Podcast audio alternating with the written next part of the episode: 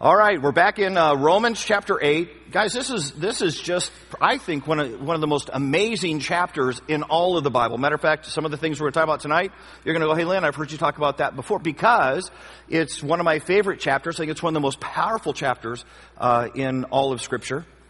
Um, next week, we're going to get, hopefully, we get done with eight tonight, be going to nine.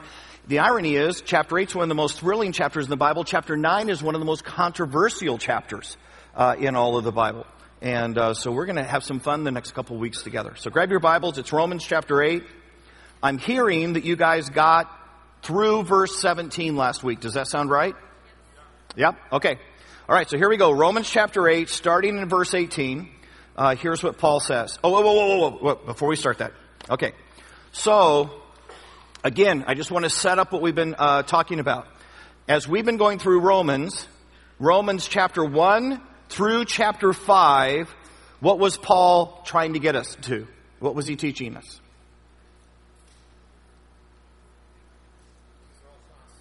Everybody's lost. And then what happened after everybody's lost? How do you get saved? Remember, Romans 5 gets us to there was one Adam who sinned on behalf of everybody, but there's a second Adam, Jesus Christ, who hung on a cross for everybody. Remember that? So everybody gets saved by chapter 5. 1 through 4, you need a Savior. Chapter 5, here's the Savior. After chapter 5, the conversation shifts, and the conversation now is about what? Say it louder. Sanctification, which is just a huge Bible word for how do you live for Christ? How do you get closer and closer and closer and closer to looking like and behaving like Jesus Christ would look like and behave like in the same situation? And the goal of every single person who's experienced salvation is then to become like Christ. Hence, sanctification or becoming holy. Becoming like Him. Okay? Uh, chapter 6, if you remember, uh, he talked to us and said, hey, guys, you're no longer slaves to sin. You've been freed, but now you're actually slaves to. Do we remember? Not to the cross. We were slaves to sin, now you're slaves to righteousness. Okay, chapter 6. Chapter 7, uh, the world's probably best Christian says to you and me, hey, there's a bunch of things that I know I should do, but I find myself not doing them. And then, and then there's some things that I know I shouldn't do, and I, find myself doing them.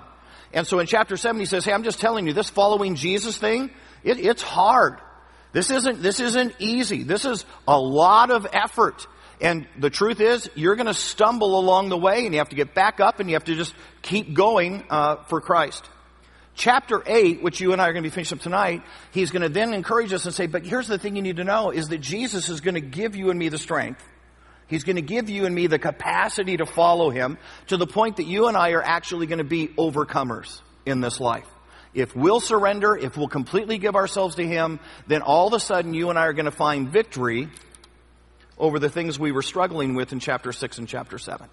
Okay? So we're well into sanctification. All right, here we go. Here we go. Romans chapter 8, starting in verse 18. Here's what uh, he says I consider that our present sufferings are not worth comparing with the glory that will be revealed in us. Okay, so when Paul says, hey, uh, we've got some struggling going on, we've got some sufferings going on, what do you think he's talking about? Where am I? Do I have mic runners tonight? Okay, so, all right, so here we go. We got mic runners. All right, so when Paul says, hey, we've got some suffering here, we got some struggling going on, what do you think he's talking about when he says that?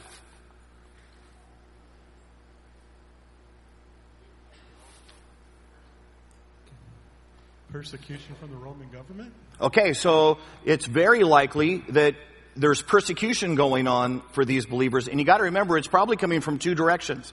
Not only are the Romans uh, frustrated with them, because remember the Romans are polytheists, and now all of a sudden you've got this crazy, wacky group of Christians saying, "No, no, no, there's only one God." And actually, Christianity is taking a lot of root and gaining a lot of momentum, and so they're losing a lot of a lot of their culture right now is being attacked by this movement of Christians. Who else is frustrated with the Christians right now? Yeah, Jews. Uh, Jews are going, wait a minute, you're this kind of cult. Uh, you're, you're taking what we have, and now you're going off in this kind of sideways direction and claiming that you follow God, but you follow this Jesus character. And, and so Jews are persecuting him. So if you're a Christian, you're getting it from both sides. You, you literally are in no man's land and nobody's in it with you. Okay? So there's that struggle going on in their life. What else is possibly the struggle that's going on? What? Trials, okay? So, and you gotta remember, if you're on the wrong side of the Romans, the wrong side of the Jews, then you're probably having hard times with employment. You're having a hard time feeding your kids, because where's the money coming from? Uh, can your kid even enroll in school? I don't know. I mean, you realize you're getting it from every direction. So there's surely trials going on. Where else are they potentially struggling? Okay, so here, whoa, hey, don't deny the mic. Here we go. He ran faster than I've ever seen a mic runner run. You are amazing. What's your name, man? Huh? Eden? Aiden. You are an amazing mic runner, Aiden. All right. There you go. Internally amongst themselves. Yeah, so I, you know, I, I think there's uh, potentially struggles, you know, amongst themselves but also potentially just the struggle that Paul has just finished talking about in chapter 7, right? I'm trying to do the right thing. I'm trying to follow Christ. I'm struggling to follow Christ. So stop and think about it. If you're a Christian in the first century here, you're, you're getting it from everywhere. This following Jesus thing is way harder than you thought it was going to be in the first place. Everybody that used to like you hates you now.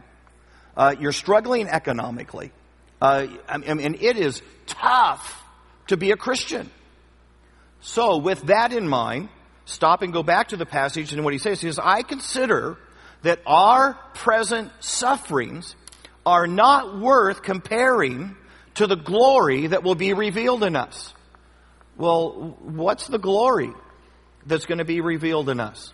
What's Paul talking? Because he's saying, hey, all this struggle, all this persecution, everything we're having to go through, all the price that we're paying to follow Jesus, it doesn't even compare it's not even a drop in the bucket when I stop and consider the glory that's waiting for us. So what is that? Okay, so mic runners, get ready. What's the glory waiting for us?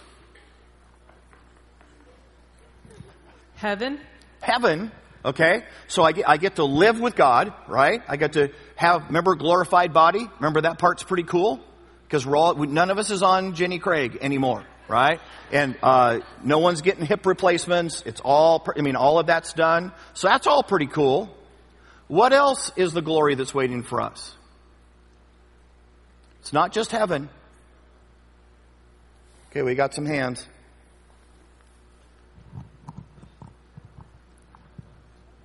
We're only pretending to give you the mic. All right. There we go. Eternal life. All right, it's eternal life. So that's going to kind of again be wrapped up a little bit in heaven. Forgiveness. Forgiveness. Okay, it's kind of wrapped up in heaven. There, man, there's some good stuff you're missing. You're living with Christ. What? You're living with Christ. You're living with Christ. That's cool. I like that. All right, so back here. Our ultimate sanctification. All right, your ultimate sanctification. So, in other words, you and I are going to be set free from sin right? We'll no longer have a sin nature. Isn't that cool? So you're not, you're not going to have this struggle with temptation anymore. You're going to, you're going to look at stuff right now that holds you captive and go, nah, I don't want to do that. Ah, ah. Right? So that's pretty cool to release from that. But what else is in our ultimate glory? We're destined to rule and reign with Christ. Hmm. Guys, I don't know why we don't talk about this or we forget this, but you realize that, that God is so clear in Scripture to say, hey, if you live faithfully for me, I'm going to reward you. I'm going to reward you when you get to heaven. Matter of fact, 1 Corinthians, remember that, that whole passage that says, hey, uh, be careful what you live for, because some people are living lives and all they're earning with their lives is wood, hay, and stubble. And the problem is, uh, when you, when you buy your wooden Lexus and when, when you buy your hay 96 inch screen TV, and, and nothing wrong with those things. I've got a big TV. I've got that. But all you just need to know is, is that the investments in your life you make that way, the Bible says are wood, hay, and stubble. And you know this already because you threw away your old 35 inch TV, right? It all wears out. It all goes away, right? And so, but then Jesus turns around and says, but there are some people who are living their life in a way that produces gold, silver, precious stone. Things that will be absolutely there for eternity for them. And scripture over and over again talks about being given crowns in heaven as a response to how you and I live.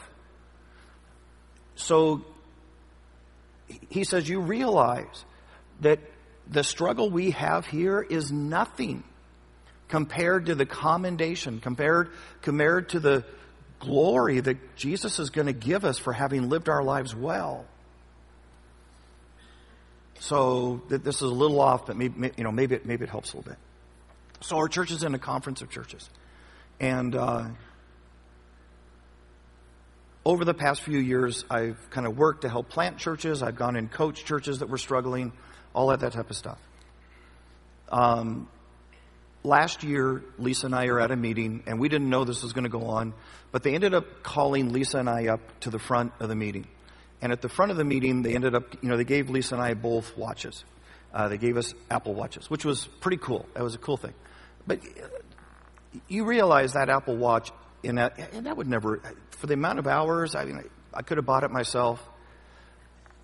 The wonder of the moment was that they stopped in a moment and, rec- and recognized. It was the commendation of the moment. It was people saying, hey, we're grateful for your life and thank you for investing in us and spending your time. Which was pretty cool. It was a, it was a good moment and it was great to our hearts. But imagine if that was Jesus. Imagine being in heaven and Jesus coming up to you and saying, Man, thank you.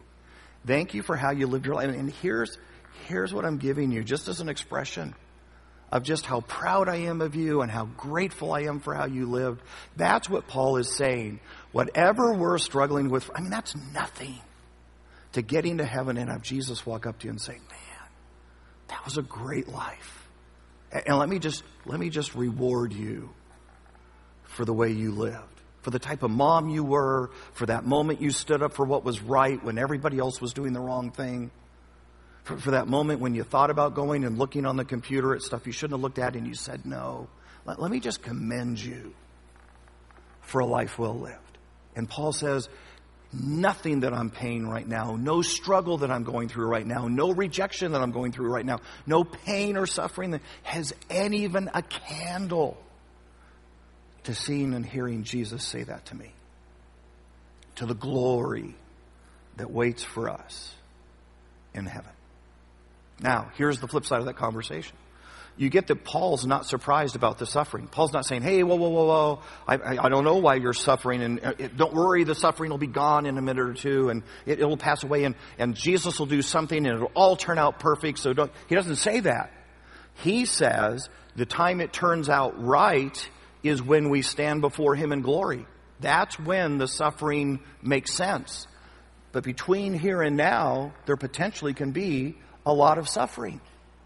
See, whoever told you that living the Christian life was going to solve all your problems lied. They lied. I'm sorry they told you that. I'm sorry that you got into it, but now that you're here, I'm just telling you, it's a lie. Okay?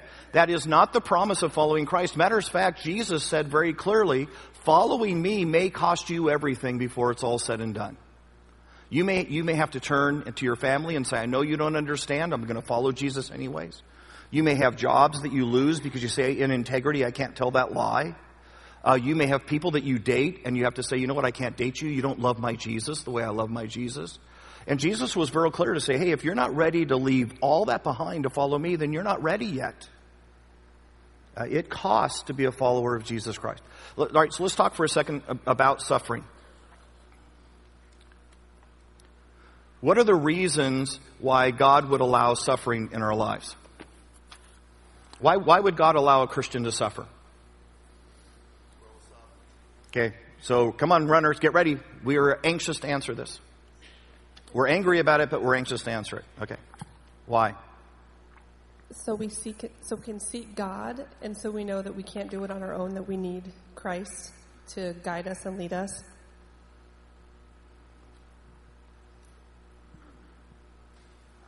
To learn dependence. Hey, how many, how many people in here would be honest with me today and say, if I never had a struggle, I'd probably think I was pretty, pretty impressive? See, I, I, don't know about you, but man, I, I could get arrogant so fast. I mean, if my life did nothing but turn up roses, I'm, I'm pretty sure I could get pretty impressed with myself, right? And so, wouldn't a loving God who knew that that attitude would be absolutely destructive for you, every once in a while want to knock you down a notch or two, not to be ornery, but just to remind you that you really do need Him? How many dads do that to their kids all the time just to, just to, for fun? All right, well, there you go. Okay, a couple of really good dads in the room. That's what you do. You know, you play basketball, you let them make a couple shots, and then you slam it in their face. That's what you do if you're a dad. You just got to remind them. Why, why else would God allow suffering?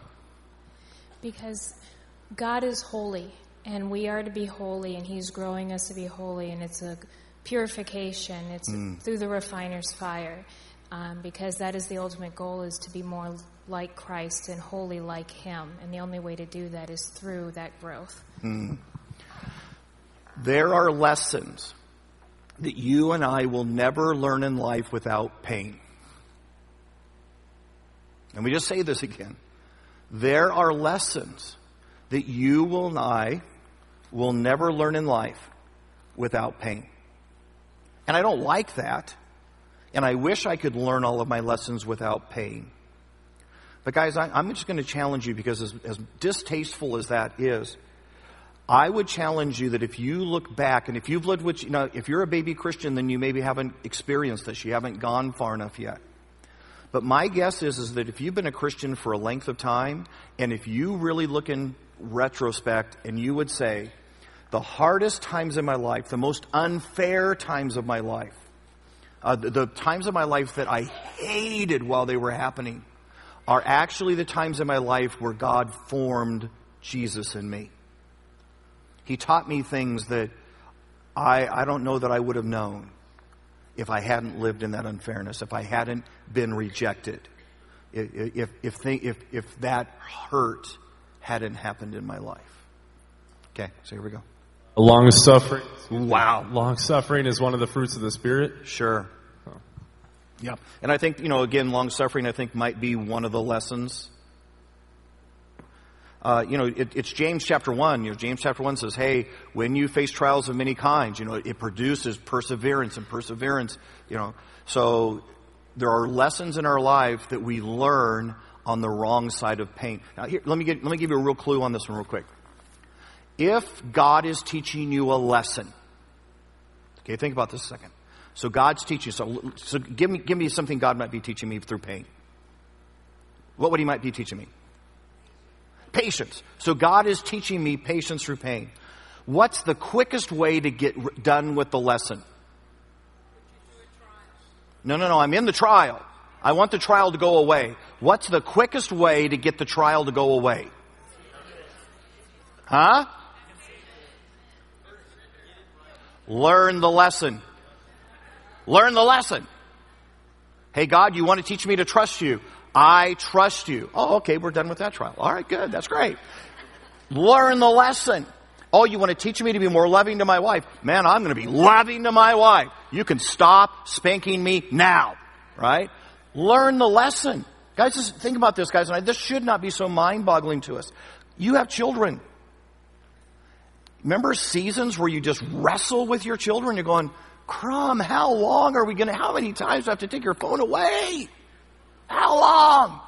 What would be the easiest way for them to get their phone back?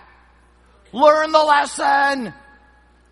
And I'm just going to tell you guys, if, if you're in the middle of struggle, if you're suffering with something, and you begin to pray and you say, God, look, I don't get it. I don't get why I'm struggling right now. I don't know what you're doing. And in your heart, the Spirit begins to confirm, I'm teaching you. I'm teaching you to trust me. I'm teaching you patience. I'm teaching you uh, faith in hard moments.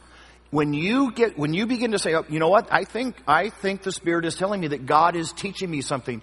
The most powerful thing you can do next, learn the lesson. Commit yourself completely to saying, God, okay. Form that, form patience in me, form trust in me, because I am really ready to be done with the lesson. Okay, we got one over there. I think to a certain extent we uh, we suffer because we just make bad decisions, and that's the natural consequences of them. Or I love that answer. Okay, so sometimes we suffer because we make bad decisions. Here's what you need to know. Making bad decisions and having consequences because of your bad decisions is not suffering. That's life. It's not.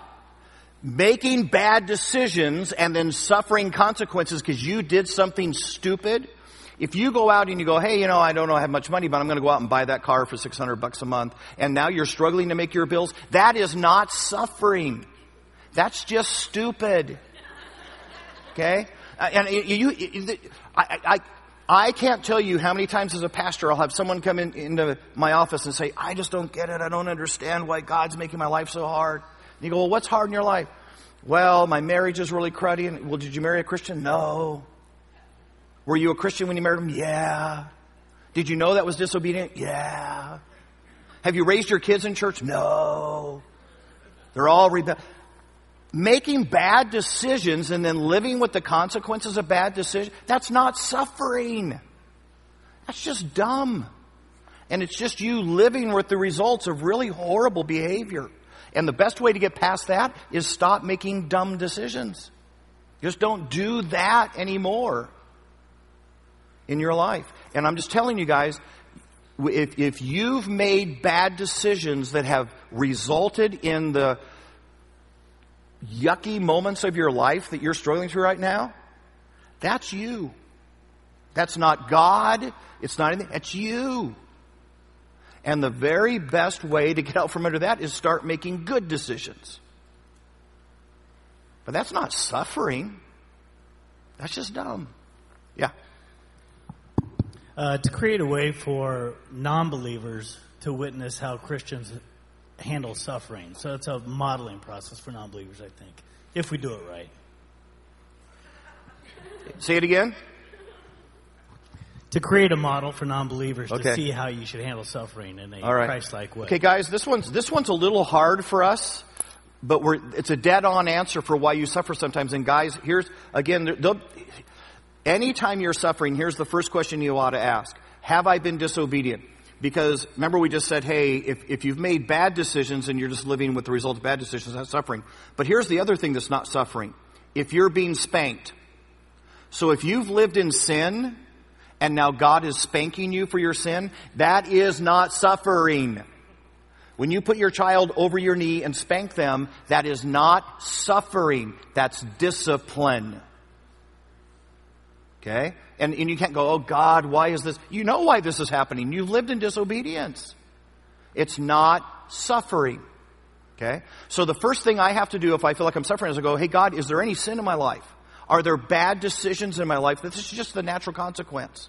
And if I can get past that and go, no, I didn't, you know, I didn't go into debt on a car at 18% interest that I couldn't, I didn't do that and, and, I, and I'm not living in sin and yet I've got stuff going on, well then at that point it's potentially suffering. One of them could be, and we just said, learn dependence. One could be to teach lessons. But here's an interesting one, guys, that I think we so often miss, and yet it is a common use of suffering in our lives. And it's simply this. You realize God loves people? You realize that, right? And you've got people in your life who God is hoping will accept Jesus as their Savior. But here's the problem. God knows if He spanked them, that instead of coming to Him, they would run from Him. Does that make sense? So if God is wise and He goes, look, I mean, they really do deserve a spanking, but if I gave them a spanking, they would run away. So what good does it do for me to give them a spanking if it only results in them being further away from me? Does that make sense? But I've been kind to them up till now and they haven't come to me either. So what if, just think about this, what if, I, I see it, well wait a second. What if in love, uh, our mic runners are very excited tonight. It's great. I love that. All right. So what if in love, God said, I love your niece. And I want your niece in heaven and I want your niece to know Jesus Christ. But if I go after your niece directly, your niece is never going to make the decision. So here's what I'm going to do. I'm going to put her aunt and uncle on assignment. And I'm going to ask her aunt and uncle to go through something that's really, really tough. And here's why. The niece is going to watch. And when she sees you have faith in Jesus Christ, hold unwavering to your trust in Him in the hard times, it will intrigue her.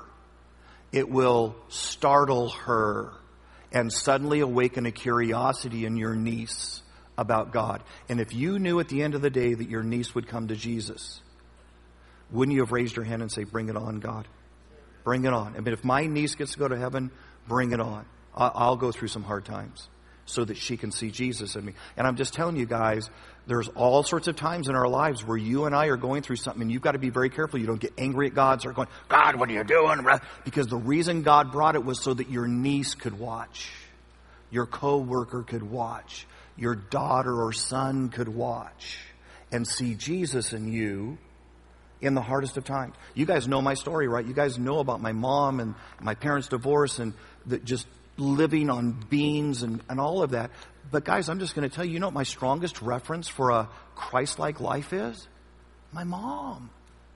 Because as a nine year old boy, I watched her live through the darkest moments of life, and I went, man, if she can stay faithful to Jesus, then I ought to be able to stay faithful to Jesus. And you don't know that when you're facing the hardest moments of life, it's because God has honored you and literally put you on stage in the spotlight for somebody you love to see Jesus in you in the hardest moment of your life. Which means moments of suffering are the moments you and I need to be sure we live really, really well because we don't have any idea who's watching and what God is trying to do with them. And if in that moment they watch you and I lose faith, if in that moment they see us curse God, it's exactly the wrong message. Okay. All right, we had, wait, wait, we had hands waving. You laughed. And then we had one right there. Okay, so what's right there? Just something that you shared about pain. And one of the things I think about, or what triggered my mind, was pain or near term pain is a more powerful motivator than any pleasure. And that triggered my mind because I thought about transformation. So, in order for us to transform, we have to go through some kind of pain yeah. so we can do the transformation. It, you know, it, it's unfortunate, but very, I mean, very often that's how we get where we need to get is pain. It just is. Yep, do it again real quick. I was just going to say that um, along with uh, how much people are watching our response, um, they're also watching what God's doing. And yeah.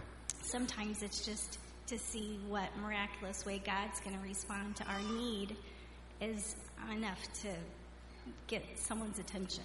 Absolutely. And so the only thing I'm adding to that is you and I've got to be careful that in the midst of that moment in which God's going to rescue and God's going to do what only God can do, you and I've got to be sure that we're not cursing God for the problem because then the message gets lost. Yeah. Uh, just kind of stepping back to bad decisions, one of one of the sayings I've seen as of late that I really repeat quite a bit is we all have free will to make our own choices, but we don't have we don't get to choose our own consequences. Mm. So. Okay, real quick, and then I got we got to move on because you guys are slowing me down. How about bearing other people's mistakes and seeing that you become better rather how about, than bitter? How about doing what now? bearing other people's mistakes in your life. Mm, okay, so I'm not going to go there real long, but I'm saying, hey guys, here's two things you got to be very, very, very careful of. You want to be very careful about picking up somebody else's mistakes. Two reasons, okay? Two reasons. Number one is this, that when somebody, when somebody has problems in their lives, the Bible says that God gives them grace. So in other words, let's say somebody gets fired unjustly and now you're their mom or you're their friend and you get bitter toward that boss for firing your friend unjustly. Stop it. Stop it. Here's why. They are actually going to be given the grace to forgive.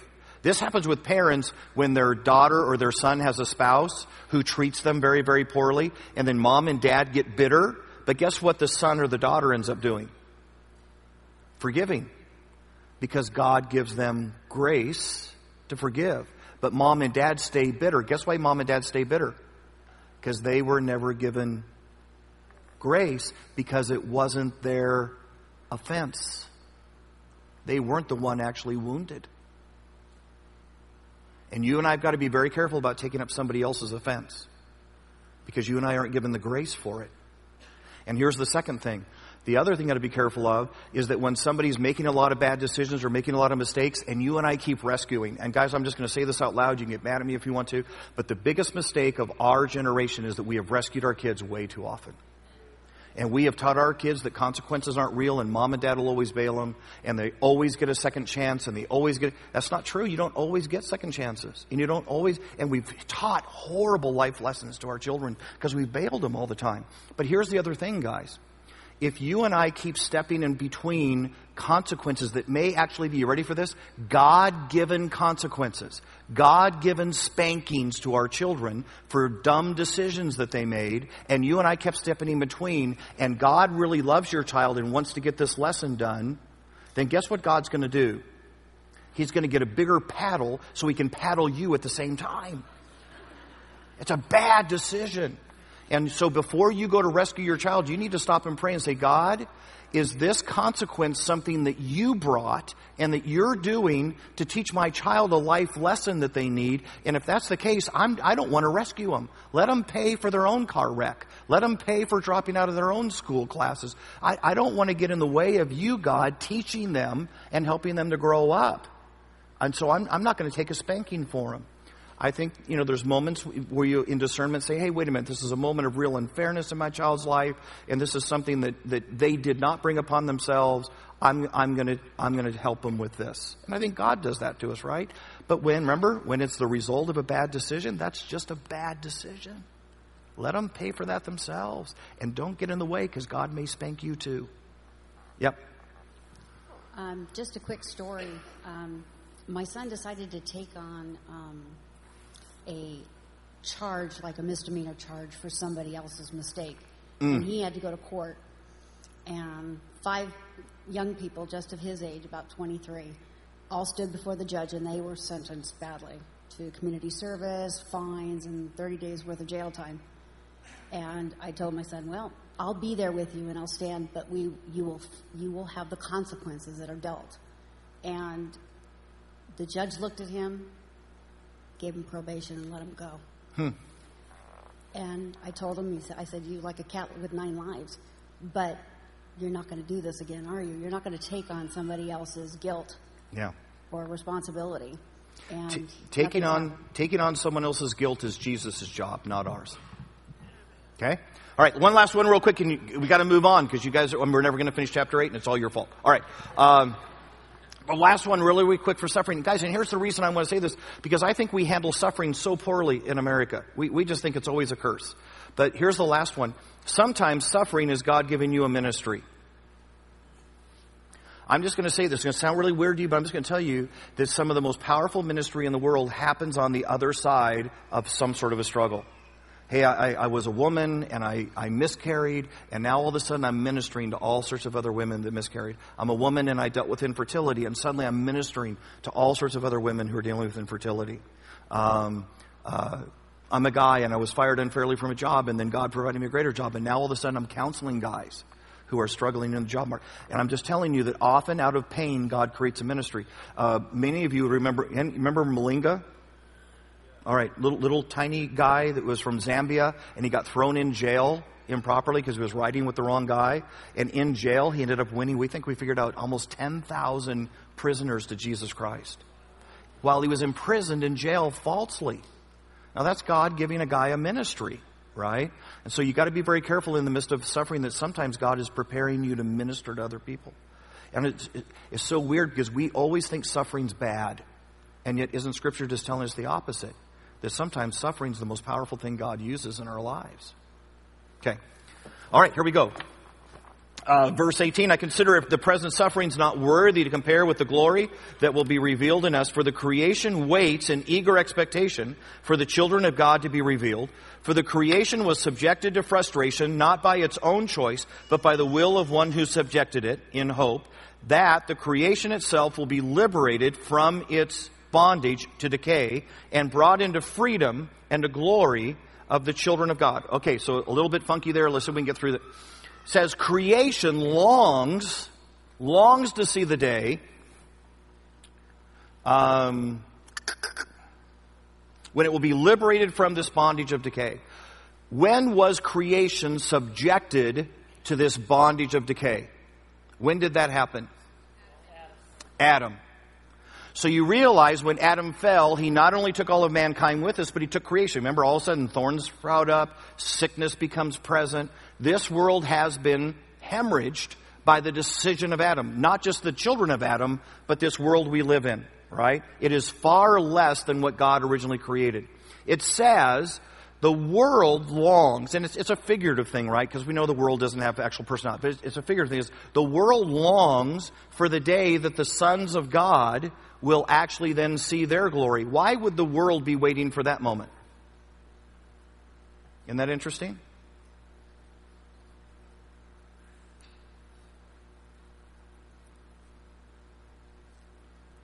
What happens to this world after the second coming of Jesus Christ? New heaven, new earth. And the world will absolutely be restored to where it was in the days of Eden.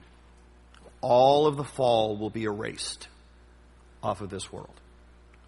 So it's an interesting thing. It says the world, figuratively, longs to see the day when you and I get completed because its completion is not far behind. And a real cool thing, you know, and we're not going to talk a whole bunch about Revelation because we don't have time, but uh, the Bible says there'll be a new heaven and new earth. You and I are going to be able to go up and down between the two and travel around, and it's going to be pretty darn cool. A Bunch of deer running around and waterfalls and yeah, all that stuff. All right, here we go. Uh, whatever you saw in what is that rainbow? Anyway, all right. Uh, verse twenty-two. Uh, we know that the whole creation has been groaning uh, as in pains of childbirth right up until the present time. Not only so, but we ourselves, who have the first fruits of the Spirit, we groan inwardly as we wait eagerly for our adoption of sons, the redemption of our bodies. Well, wait, wait, wait, wait. Why are we waiting for the adoption of sons? I thought we already were the sons and daughters of God.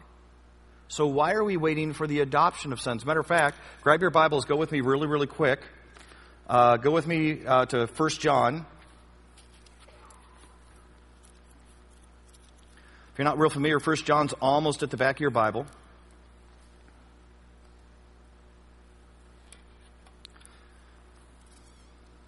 It's 1 John chapter 3. Uh, starting in verse 1, here's what it says. Uh, See what a great love the Father has lavished on us that we should be called the children of God. And that is what we are. We are the children of God. The reason the world does not know us is that it didn't know Him. Dear friends, now we are the children of God, and what we will be has not yet been made known, but we know that when Christ appears, we shall be like Him, for we will see Him as He is. So what does it mean here when he says, hey, wait, wait, wait, we're waiting for the adoption of sons?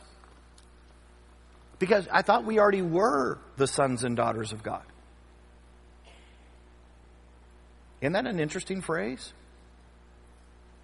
What do you think he's referring to? Hmm, I don't think it's making it known to everybody. Because if you and I are obnoxious enough, we'll make it known. Huh? There we go. Encouraging us to live like Jesus? Well, I think it's encouraged, but that's I don't I don't think that's what the adoption of sons is. Thing. Yep, here we go. Uh, in your resurrected body? What? In the resurrected body? Hmm. Okay, so stop and think about it. You and I are Christians. We are sons. We have received the promises of God, but have we actually had them all fulfilled in us yet? Any, anybody had all the promises of God fulfilled in them yet? All right. A- anybody still got their old nature they're struggling with? Anybody already been to heaven and I don't know about it? Because we're going to have a weird talk in a minute. Uh, anybody, you know, already got their glorified body? and you're walking through walls and doing all that stuff, right? Okay. Uh, anybody in here already sinless? No. Okay, so the reality is, although you and I have been made the sons and daughters of God, we still have not received all the promises. Maybe another way of saying it, the inheritance that comes along with it. We haven't gotten that. And so what this passage is talking about when it says, hey, we are eagerly uh, waiting for the adoption, the sonship, and the redemption of our bodies, it's saying there's this moment when we get to heaven when it's almost like all the paperwork is finally filed. It's all legally done. And then we receive all the rights, all the privileges of our sonship, of our daughtership, which is actually good because it's great to know that there's still more coming, right? How many, how many of you, how many of you have parents who have written you in their will? Okay, it's exactly the same thing, right? Because in theory, it's yours, but it's not actually yours until the will is executed. Right? Does that make sense? That's what this is saying. Until we get to heaven, until we stand before Him, this isn't done yet. It's not legally fulfilled. Yep, got a hand. Is it is it because we become pure at that time? Yeah. It's because he takes away the sin nature. It's because we get our glorified body. It's all of that. It's all the things that he has promised us that still haven't been actually given yet. But because God promised us, it's as good as done. Right? Okay. All right. Let's keep going because we got a little more to get done. All right. Verse 26. Uh, in the same way, the Spirit helps us in our weakness. We don't know what we ought to pray, but the Spirit Himself intercedes for us through words and groans, and He who searches out our hearts and knows the minds of the Spirit, because the Spirit intercedes for God's people in accordance with God's will. Okay, so this is really, really cool because how many times have you sat there and said, man, I don't even know how to pray or I don't even know what to pray right now? I mean, there's just this thing going on. I don't know if I should pray that God spanks them. I don't know if I should pray that God heals them. I don't even know what to pray right now. And here you read it saying, it's okay. It's okay. Pray whatever you are capable of praying, whatever you're capable of understanding that moment, because the Spirit is able to understand your heart, and He goes before the Lord and delivers it perfectly. You're, you realize every prayer you've ever prayed was perfect? Because the Holy Spirit took it before the throne of God on your behalf, and it was always perfect when it was delivered to Him. Isn't that remarkable? You've never stuttered in prayer in heaven because the Spirit has taken it and made it what you intended it to be on your behalf, which is super, super, super cool for us. Okay, back to the passage. Verse 28. And we know that in all things, God works for the good for those who love Him, who've been called according to His purpose. For those God foreknew, He also predestined to be conformed to the image of His Son. Now, we've talked about this before, so this part should be easy for us. So let me ask you a couple questions.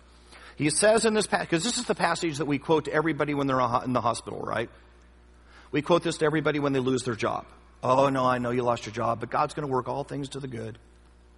Which is really our way of rubbing a little rabbit's foot on it and saying, it'll, it'll work out. It'll work out. Don't worry about it. But is that really what this passage says?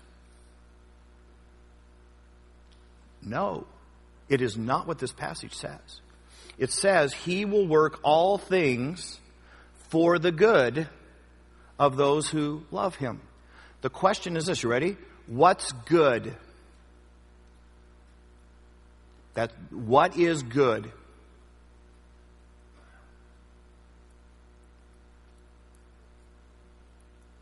Yeah, all right, come on, runner.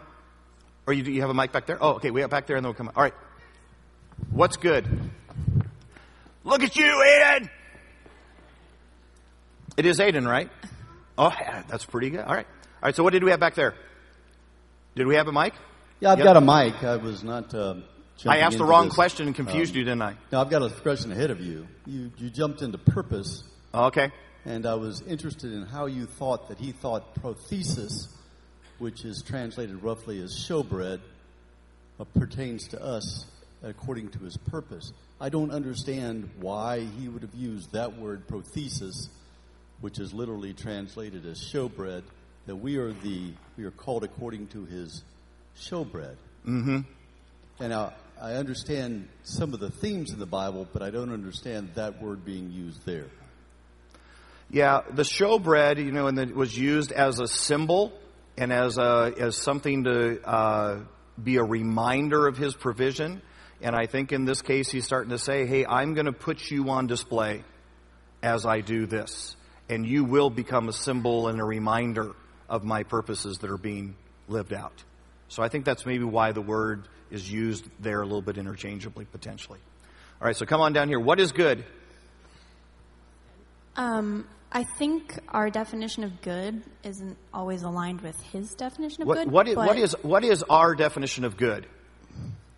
Well, I think what's truly good is whatever gives glory to God. Okay, I'll go with you on that. But what, what do we most often call good?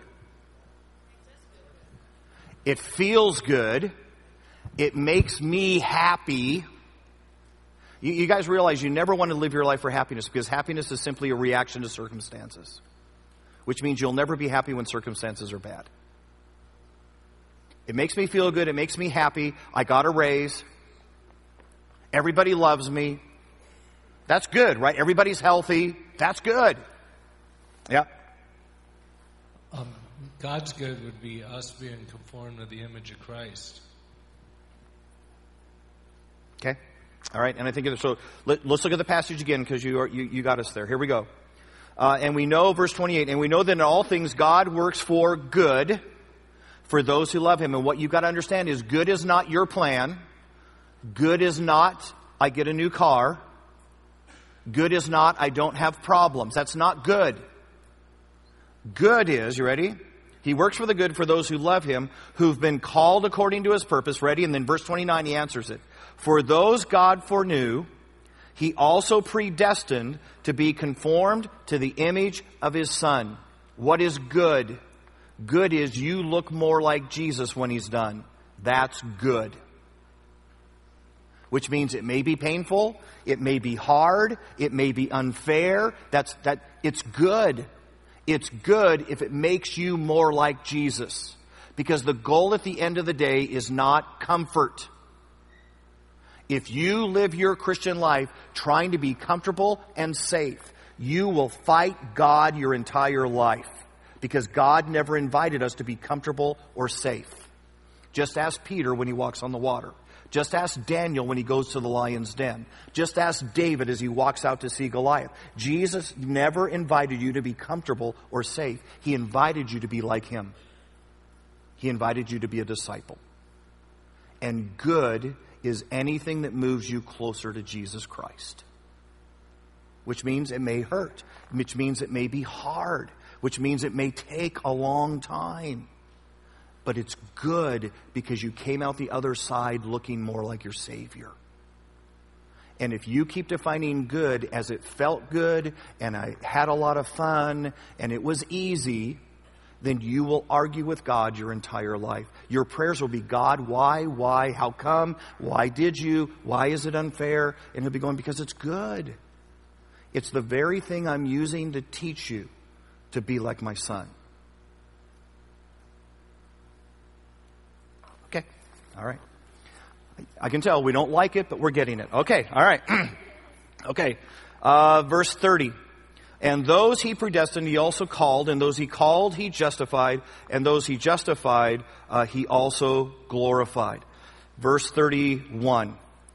What then shall we say in response to these things? If God is for us, who can be against us? He who did not spare his own son, but gave him up for us all, how will he also, along with him, graciously give us all things? You, you get what he's saying? He's saying, guys, guys, guys.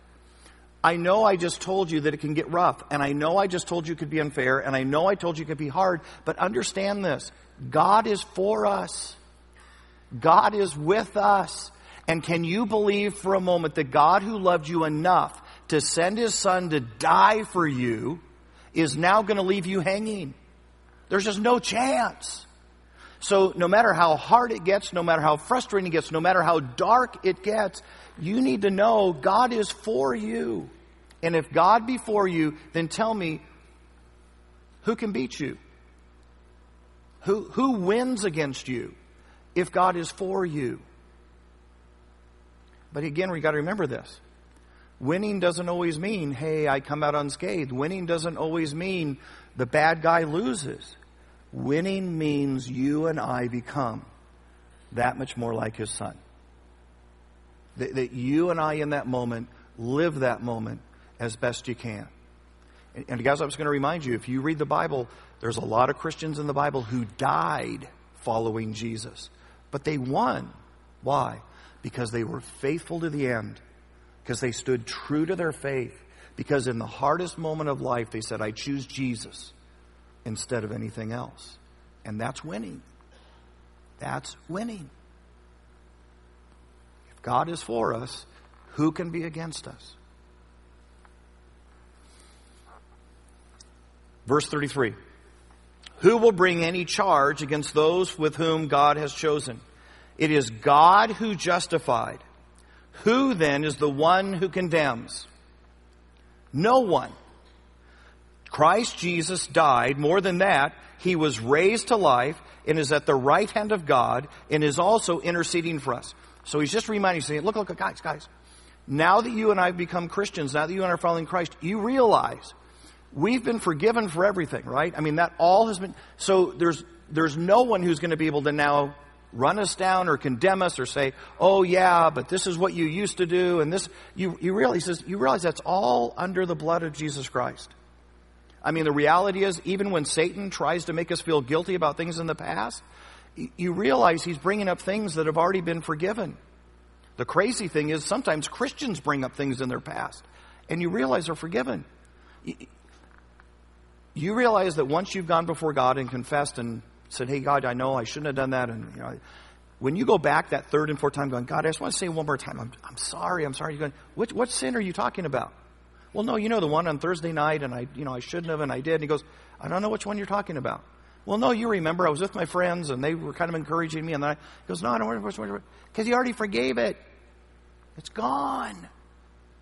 He's saying, why are you still living with it? Why are you still? It's done. It's under the blood of Jesus. And the matter of fact, if anybody were to bring it up again, it says Jesus is standing there by the throne of God, saying and whispering in God's ear, no, no, no, no, no, that one's on the cross. That one's on the cross. So why do you and I condemn ourselves or why do we let others condemn? Okay. All right. Here we go. We got about a minute left, I think. Is that right? About a minute? Okay, one minute. Here we go, real quick. All right, all right. All right, so here we go. I'm just going to say this real quick. You can be mad at me, and then you can come back next week to yell at me. All right, here we go. So it's verse 35. Here we go. Uh, who shall separate us from the love of Christ? Shall trouble or hardship or persecution or famine or nakedness or danger or sword? As it is written, for your sake we face death all day long. We are considered as sheep to the slaughter. No, and in all things we are more than conquerors through him who loved us. In other saying, look, when we start figuring out this salvation, then man, we're just all in. We're, we just say, look, God, I'll follow you in here. I don't care if I suffer. I don't care if I'm persecuted. I don't care. I'm all in. I'm not going to give up on you, Jesus. I will follow you or die trying. It's the proper response of a Christian. But here's the really cool part about it. He says, not only are you and I all in, now verse 38, he says, for I'm convinced that neither death nor life, nor angels nor demons, neither the present nor the future, nor powers, neither height nor depth, nor anything else in all of creation will be able to separate us from the love of God that is in Christ Jesus our Lord. So you get what he just said. Not only are you and I to be all in, it's because God is already all in for you. And he will never let anything, no, no, no matter how far you go, no matter how high you go, no matter how many times you blow it, no matter what you do in the future, no matter what you've done in the past, God is still for you and He will not let you be separated from Him. It's called eternal security and it's called once saved, always saved. And it's a really, really, really cool passage in Scripture. Matter of fact, I call this, just for fun, I call this the dumb and dumber passage in the Bible. So, and some of you have heard me say this before, but we'll just close with this. If you've never seen the movie Dumb and Dumber, you've actually been blessed. But uh, in the in the movie Dumb and Dumber, uh, there's this moment when Jim Carrey's character is talking to some really uh, beautiful girl and, about trying to go out with him, and she's trying to very graciously say to him, "I'm I'm not going to go out with you."